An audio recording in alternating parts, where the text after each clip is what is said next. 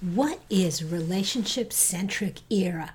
That was the first question I asked my guest, Arian Radmand, in our conversation about personalized communication and relationship building. Curious about his answer? You'll have to listen to the rest of the episode. Okay, here's the show. Welcome to More Than a Few Words, a marketing conversation for business owners. MTFW is part of the digital toolbox from Roundpeg, and this is your host, Lorraine Ball.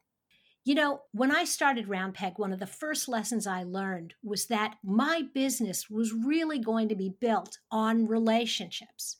And even after all these years, it is those relationships that keep my business going. And so today, as we're exploring that topic, I couldn't think of anyone better to have the conversation with Arian Radmand.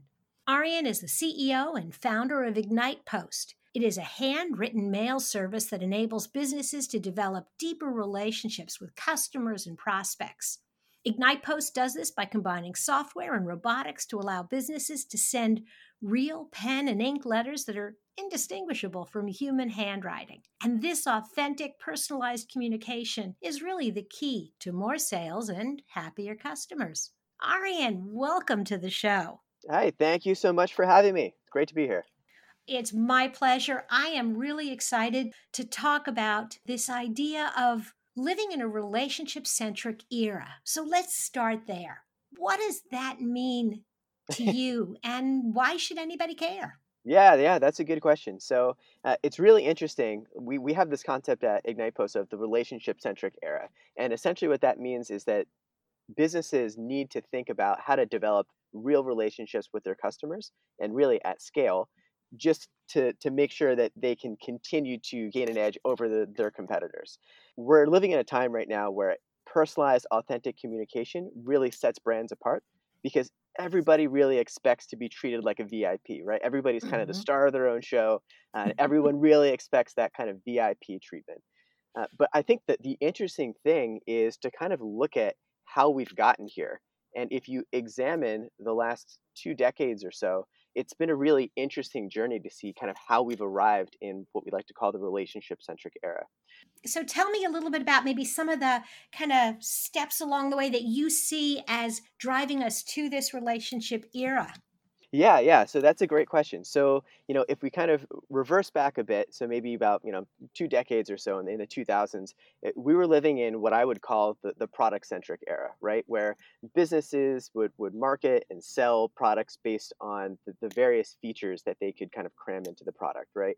Things like, you know, lines of code written for a particular product or like the bells and whistles that were attached to it were like very often the things that that people latched onto as as selling points what that led to is you know people eventually realized businesses realized that's not what people really care about they don't care about how many bells and whistles are on your, your product or service it's really about what your service can do for them mm-hmm. and so mm-hmm. we evolved from what i would like to call the product centric era to a more customer centric era and this is, you know, something that we're all familiar with, kind of the old marketing adage that somebody needs to see my brand, you know, seven times before they realize that they've seen it and they actually take action. And mm-hmm. so essentially what, what businesses did when they latched on to kind of that thinking is they started creating all of these different touch points and all these different ways to get in front of their customers with, with kind of that adage in mind. And we, we kind of arrived at, at where we are now because of that right? So, you know, we're at a point now where you know, every email user um, is subjected to something like 120 emails a day on average. Uh, you've been crawling. You've been crawling around in my inbox. I see. I know, right? Right. Uh, mm-hmm. Uh, and that's in addition to something like 5,000 digital ads that get pushed our way via push notifications on, you know, like every device that we own. So, you know, businesses really latched onto that that adage, but they kind of took it too far. So mm-hmm. now we're in this, uh, we're at this point where people are really saturated uh, digitally with a lot of digital communication and businesses are really struggling to, to gain authentic mind share with their, their customers and they're, they're really losing that ability because everybody is just drowning in a sea of like digital communication and so that's kind of the landscape that we saw and that was kind of the whole genesis behind why we decided to even start ignite post is because we, we just saw this evolution over the last decade or so. And we thought, you know, moving forward, what's really going to set businesses and brands apart? Uh, and we didn't feel like it was doing more of the same. We didn't feel like it was, you know, sending more digital communication via ads and emails and everything down, you know, to, to people. So, you know, that's kind of the the genesis behind our business. But you know, that's kind of what we also saw as creating this relationship centric era where as a business your goal isn't to just do more of the same of what everyone else is doing it's personalized authentic communication that's uniquely delivered to either your prospects or your customers at really the right time uh, to really dif- differentiate yourself you know, it's so interesting because when I was reading about your product and kind of getting familiar with it, I thought about the evolution of our business. And we are coming up on our 19th year. And when we started, we actually did a lot of direct mail for small businesses. And it was expensive, but that was how they had to get in front of customers. And I think as email evolved, they jumped on that bandwagon because they could deliver so many more messages. Exactly.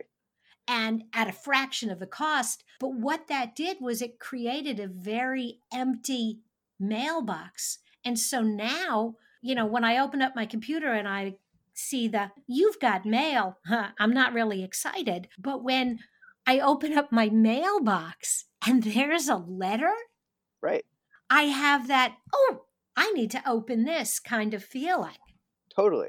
And you know, one of the most interesting things also that I think gets overlooked is the science and psychology behind mail. You know, as as human beings, you know, as creatures, we've evolved such that we learn about our environment by touching and feeling and actually like tactile feedback. And I think a lot of that gets lost because, you know, like you mentioned, it is so easy and so inexpensive to do a lot of the digital communication. However, as humans, that's not how we've evolved to, to learn about our environments. So, mm. you know, in addition to the mailbox being relatively empty these days because so many people have kind of shifted to you know more digital means you're also if you when you send actual physical things to people you're actually activating things that are kind of primal and built into how we've evolved as humans and so uh, you know it just makes a much bigger impact subconsciously uh, out of the gate than something like sending email so I think that's fascinating to me, but I think it's also something that I don't really see uh, mentioned that much. But I love the kind of science and psychology behind it. I kind of geek out at some of that sort of science side, consumer behavior, what makes someone want to do something, or why does something create an impact? That is really cool. As you're looking at this, you I, I was reading somewhere that you talked about this idea of surprise and delight and how these letters actually surprise and delight.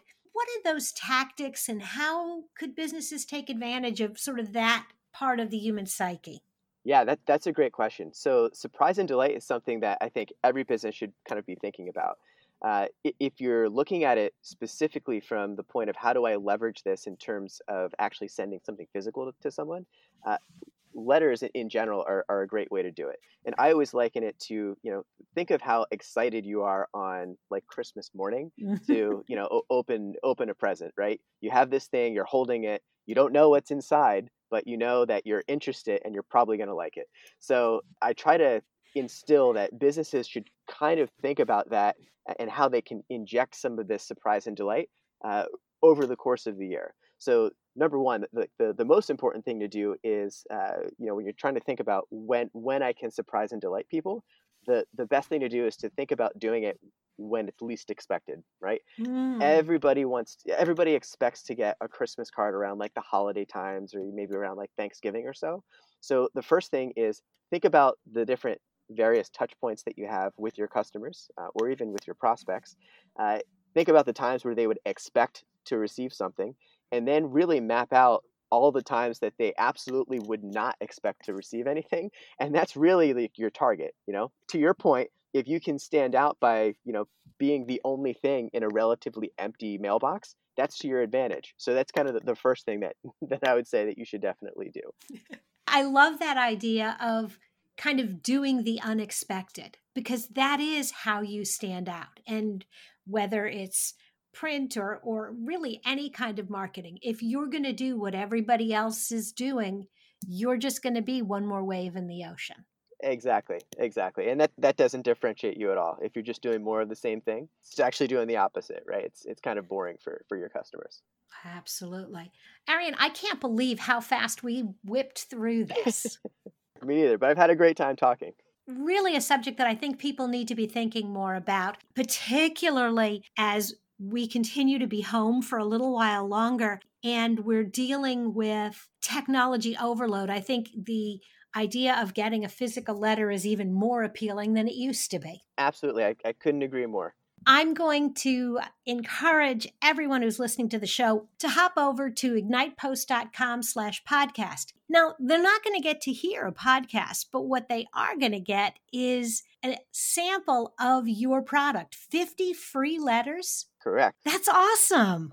Yeah, so we're excited. So vi- visit that link if they want to see uh, an actual real sample. Fill out the form there, and we'll have one of our robots actually write it out and send it to you. And then if you want to try the product in the note, just mention that you know if you heard us uh, here on more than a few words, and we'll we'll load you up with a couple uh, of free samples. Fantastic, Arian. Thanks again. This is a lot of fun. Uh, this has been great. Thank you so much for having me. This has been a blast. If you enjoyed today's conversation, if you'd like to learn more about other subjects relevant for business owners, be sure to check out our blog at roundpeg.biz subscribe to More Than a Few Words wherever you listen to podcasts so you never miss another episode. This has been another episode of More Than a Few